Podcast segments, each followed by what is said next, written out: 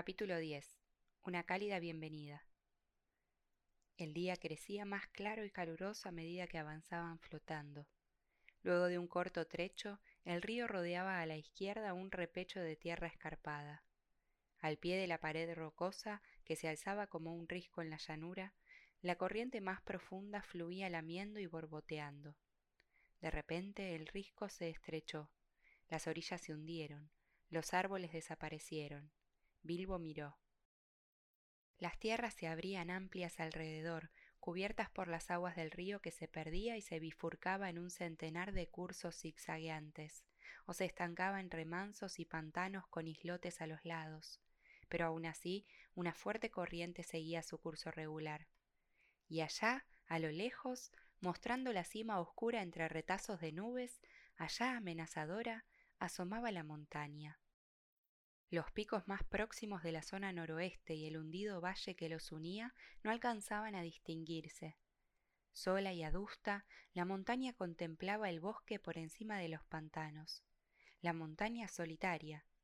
Bilbo había viajado mucho y había pasado muchas aventuras para verla, y ahora no le gustaba nada.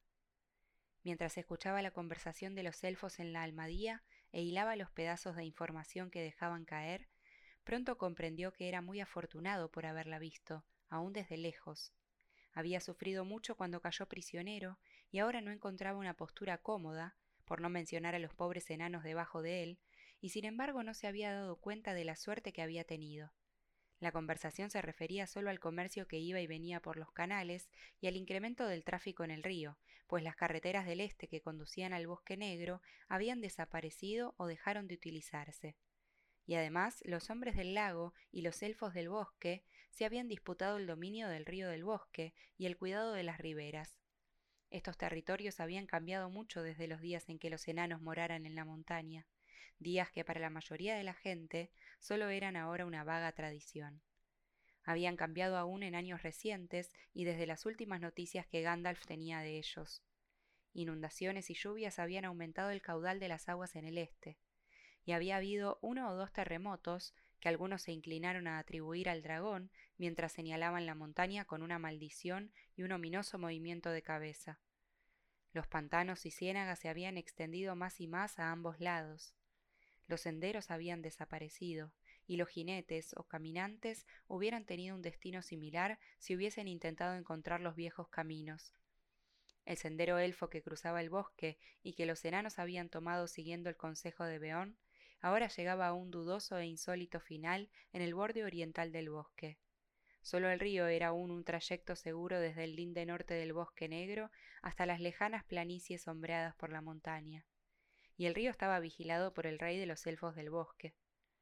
Así que, como veis, Bilbo había tomado al final el único camino que era en realidad bueno.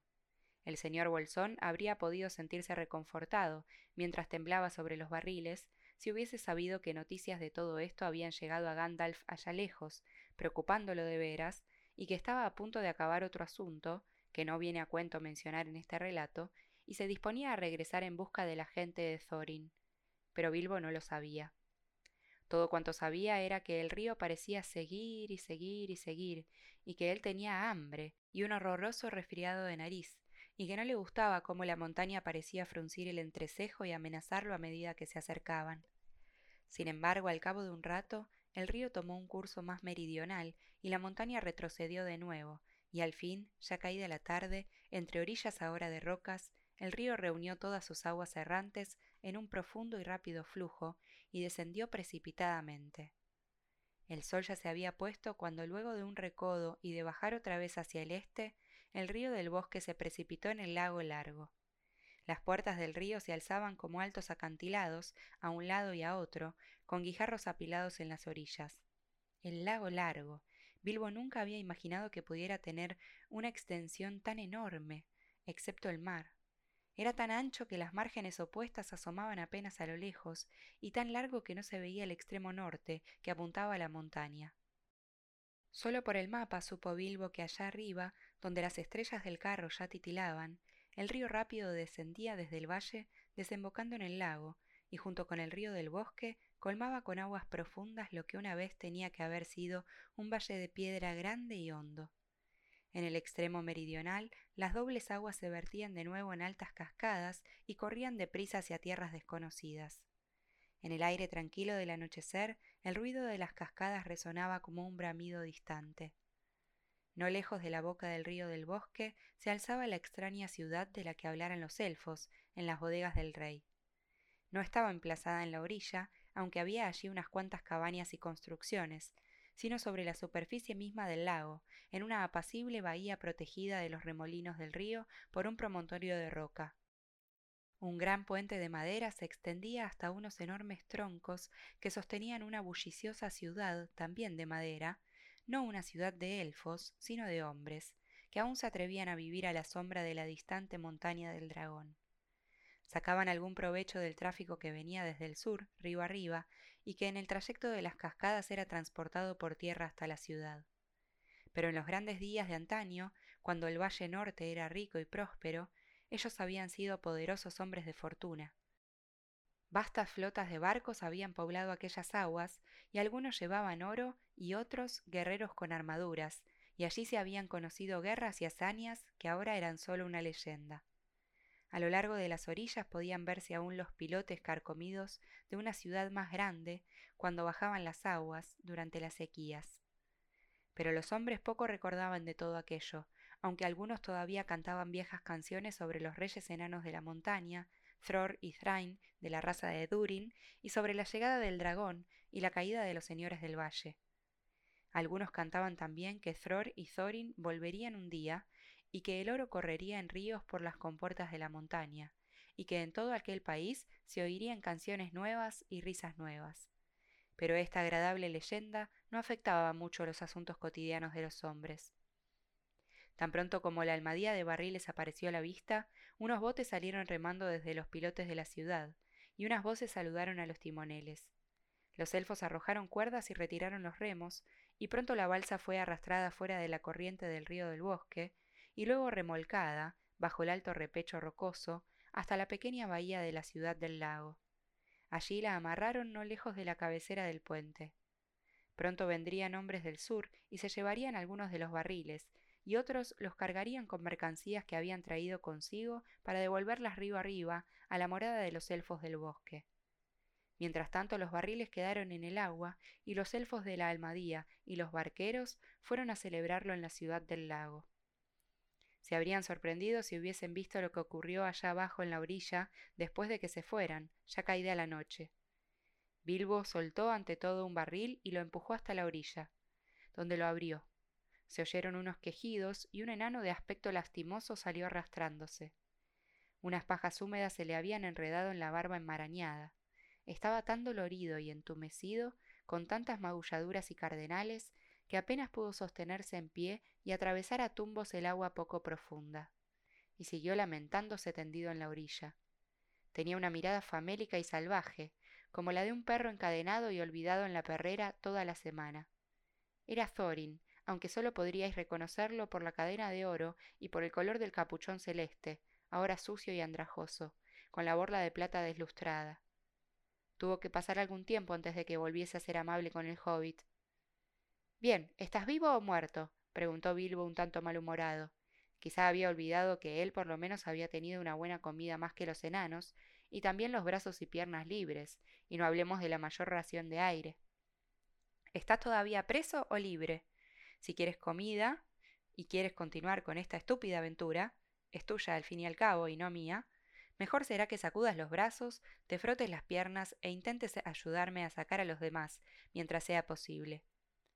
Por supuesto, Thorin entendió la sensatez de estas palabras, y luego de unos cuantos quejidos más, se incorporó y ayudó al hobbit lo mejor que pudo. En la oscuridad, chapoteando en el agua fría, tuvieron una difícil y muy desagradable tarea tratando de dar con los barriles de los enanos. Dando golpes fuera y llamándolos, solo descubrieron a unos seis enanos capaces de contestar. A estos los desembalaron y ayudaron a alcanzar la orilla, y allí los dejaron, sentados o tumbados, quejándose y gruñendo. Estaban tan doloridos, entumecidos y empapados que apenas se alcanzaban a darse cuenta de que los habían liberado o de que había razones para que se mostraran agradecidos. Dualin y Balin eran dos de los más desafortunados, y no valía la pena pedirles ayuda. Bifur y Bofur estaban menos magullados y más secos, pero permanecían tumbados y no hacían nada. Fili y Kili, sin embargo, que eran jóvenes, para un enano, y que además habían sido mejor embalados, con paja abundante y en toneles más pequeños, emergieron casi sonrientes, con alguna que otra magulladura y un entumecimiento que pronto les desapareció. Espero no oler nunca más una manzana, dijo Fili. Mi cuba estaba toda impregnada de ese aroma. No oler ninguna otra cosa que manzanas cuando apenas puedes moverte y estás helado y enfermo de hambre es enloquecedor. Me comería hoy cualquier cosa, de todo el ancho mundo, durante horas y horas, pero nunca una manzana. Con la voluntariosa ayuda de Philly y Kili, Thorin y Bilbo descubrieron al fin al resto de la compañía y lo sacaron de los barriles. El pobre gordo Bombur parecía dormido o inconsciente. Dori, Nori, Ori, Oin y Gloin habían tragado mucha agua y estaban medio muertos. Tuvieron que transportarlos uno a uno y depositarlos en la orilla. Bien, aquí estamos, dijo Thorin, y supongo que tenemos que agradecerlo a nuestras estrellas y al señor Bolsón. Estoy muy seguro de que tiene derecho a esperarlo, aunque desearía que hubiese organizado un viaje más cómodo. No obstante, todos a vuestro servicio una vez más, señor Bolsón. Sin duda nos sentiremos debidamente agradecidos cuando hayamos comido y nos recuperemos. ¿Qué hacemos mientras tanto? Yo propondría la ciudad del lago, dijo Bilbo. ¿Qué otra cosa se puede hacer? Nadie, desde luego, pudo proponer algo distinto. Así que dejando a los otros, Thorin y Fili y Kili y el hobbit siguieron la orilla hasta el puente. A la cabecera había guardias, aunque la vigilancia no parecía muy estricta y no era realmente necesaria desde hacía mucho tiempo excepto por ocasionales riñas a causa de los peajes del río, eran amigos de los elfos del bosque. Otros pueblos estaban muy lejos y algunos de los más jóvenes de la ciudad ponían abiertamente en duda la existencia de cualquier dragón en la montaña, y se burlaban de los barbigrises y vejetes que decían haberlo visto volar por el cielo en sus años mozos. Por todo esto, no es de extrañar que los guardias estuviesen bebiendo y riendo junto al fuego dentro de la cabaña, y no oyesen el ruido de los enanos que eran desembalados o los pasos de los cuatro exploradores. El asombro de los guardias fue enorme cuando Thorin, escudo de roble, cruzó la puerta. ¿Quién eres? ¿Y qué quieres? gritaron poniéndose en pie de un salto y buscando a tientas las armas. Thorin, hijo de Thrain, hijo de Thror, rey bajo la montaña, dijo el enano con voz recia, y realmente parecía un rey, aun con aquellas rasgadas vestiduras y el mugriento capuchón. El oro le brillaba en el cuello y en la cintura, y tenía ojos oscuros y profundos. He regresado. Deseo ver al gobernador de la ciudad. Hubo entonces un tremendo alboroto. Algunos de los más necios salieron corriendo como si esperasen que la montaña se convirtiese en oro por la noche y todas las aguas del lago se pusiesen amarillas de un momento a otro. El capitán de la guardia se adelantó. ¿Y quiénes son estos? preguntó señalando a Philly, Kili y Bilbo. Los hijos de la hija de mi padre, respondió Thorin, Fili y Kili de la raza de Durin, y el señor Wolson, que ha viajado con nosotros desde el oeste. Si venís en paz, arrojad las armas, dijo el capitán. No tenemos armas, dijo Thorin, y era bastante cierto. Los cuchillos se los habían sacado los elfos del bosque y también la gran espada Orcrist. Bilbo tenía su daga, oculta como siempre, pero no habló. No necesitamos armas, Volvemos por fin a nuestros dominios, como se decía en otro tiempo. No podríamos luchar contra tantos. Llévanos al gobernador. Está en una fiesta, dijo el capitán. Más motivo entonces para que nos lleves a él, estalló Philly, ya impaciente con tanta solemnidad. Estamos agotados y hambrientos después de un largo viaje y tenemos camaradas enfermos. Ahora date prisa y no charlemos más, o tu señor tendrá algo que decirte.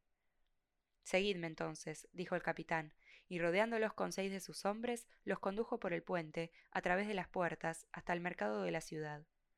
Este era un amplio círculo de agua tranquila, rodeada por altos pilotes sobre los que se levantaban las casas más grandes, y por largos muelles de madera con escalones y escalerillas que descendían a la superficie del lago.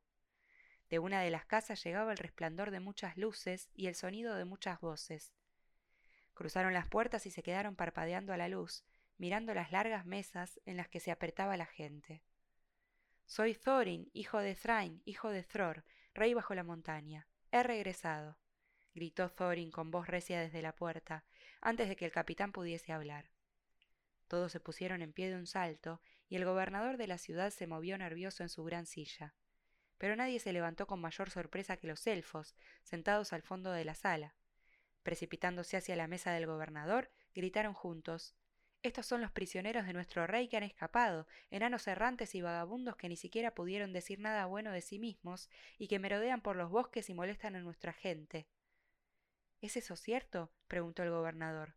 En realidad esto le parecía más probable que el regreso del rey bajo la montaña, si semejante persona había existido alguna vez. Es cierto que el rey elfo nos hizo prisioneros por error y nos encarceló sin causa alguna cuando regresábamos a nuestro país, respondió Thorin. Mas ni candados ni barrotes pueden impedir el retorno anunciado antaño, y no estamos en los dominios de los elfos del bosque. Hablo al gobernador de la ciudad de los hombres del lago, no a los almadieros del rey. El gobernador titubeó entonces, mirando a unos y a otros. El rey elfo era muy poderoso en aquellas tierras, y el gobernador no deseaba enemistarse con él. Además no prestaba mucha atención a las canciones antiguas, entregado como estaba al comercio y a los peajes, a los cargamentos y al oro, hábitos a los que debía su posición. Otros, sin embargo, pensaban de un modo muy distinto, y el asunto se solucionó rápidamente sin que el gobernador interviniera. Las noticias se habían difundido desde las puertas del palacio por toda la ciudad, como si se tratase de un incendio. La gente gritaba dentro y fuera de la sala. Unos pasos apresurados recorrían los muelles. Alguien empezó a cantar trozos de viejas canciones que hablaban del regreso del rey bajo la montaña. Que fuese el nieto de Thror y no Thror en persona quien estaba allí, no parecía molestarles. Otros entonaron la canción que rodó alta y fuerte sobre el lago. El rey bajo la montaña, el rey de piedra tallada, el señor de fuentes de plata, regresará a sus tierras. Sostendrán alta la corona, tañerán otra vez el arpa, cantarán otra vez las canciones, habrá ecos de oro en las alas. Los bosques ondularán en montañas, y las hierbas a la luz del sol, y las riquezas mararán en fuentes, y los ríos en corrientes doradas. Alborozados correrán los ríos, los lagos brillarán como llamas, cesarán los dolores y las penas cuando regrese el rey de la montaña. Así cantaban, o algo parecido, aunque la canción era mucho más larga y fue acompañada con gritos y músicas de arpas y violines y en verdad ni el más viejo de los abuelos recordaba semejante algarabía en la ciudad del lago. Los propios elfos del bosque empezaron a titubear y aún a tener miedo. No sabían, por supuesto, cómo Thorin había escapado, y se decían quizá que el rey había cometido un grave error. En cuanto al gobernador de la ciudad, comprendió que no podía hacer otra cosa que sumarse a aquel clamor tumultuoso, al menos por el momento, y fingir que aceptaba lo que Thorin decía que era de modo que lo invitó a sentarse en la silla grande y puso a Philly y a Kiri junto a él en sitios de honor. A Bilbo se le dio un lugar en la mesa alta y nadie explicó de dónde venía. Ninguna canción se refería a él, ni siquiera de un modo oscuro. Ni nadie lo preguntó en el bullicio general. Poco después trajeron a los demás enanos a la ciudad entre escenas de asombroso entusiasmo. Todos fueron curados y alimentados, alojados y agasajados del modo más amable y satisfactorio. Una casa enorme fue cedida a Thorin y a los suyos, y luego les proporcionaron barcos y remeros, y una multitud se sentó a las puertas de la casa y cantaba canciones durante todo el día, o daba hurras si cualquier enano asomaba la punta de la nariz. Algunas de las canciones eran antiguas, pero otras eran muy nuevas, y hablaban con confianza de la repentina muerte del dragón y de los cargamentos de fabulosos presentes que bajaban por el río a la ciudad del lago. Estos últimos cantos estaban inspirados en su mayoría por parte del gobernador, y no agradaban mucho a los enanos. Pero entre tanto los trataban muy bien, y pronto se pusieron de nuevo fuertes y gordos.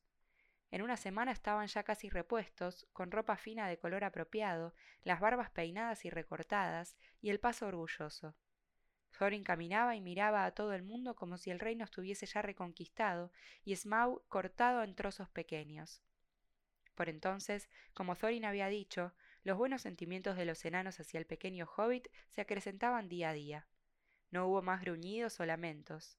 Bebían a la salud de Bilbo, le daban golpecitos en la espalda y alborotaban alrededor, lo que no estaba mal, pues el hobbit no se sentía demasiado feliz.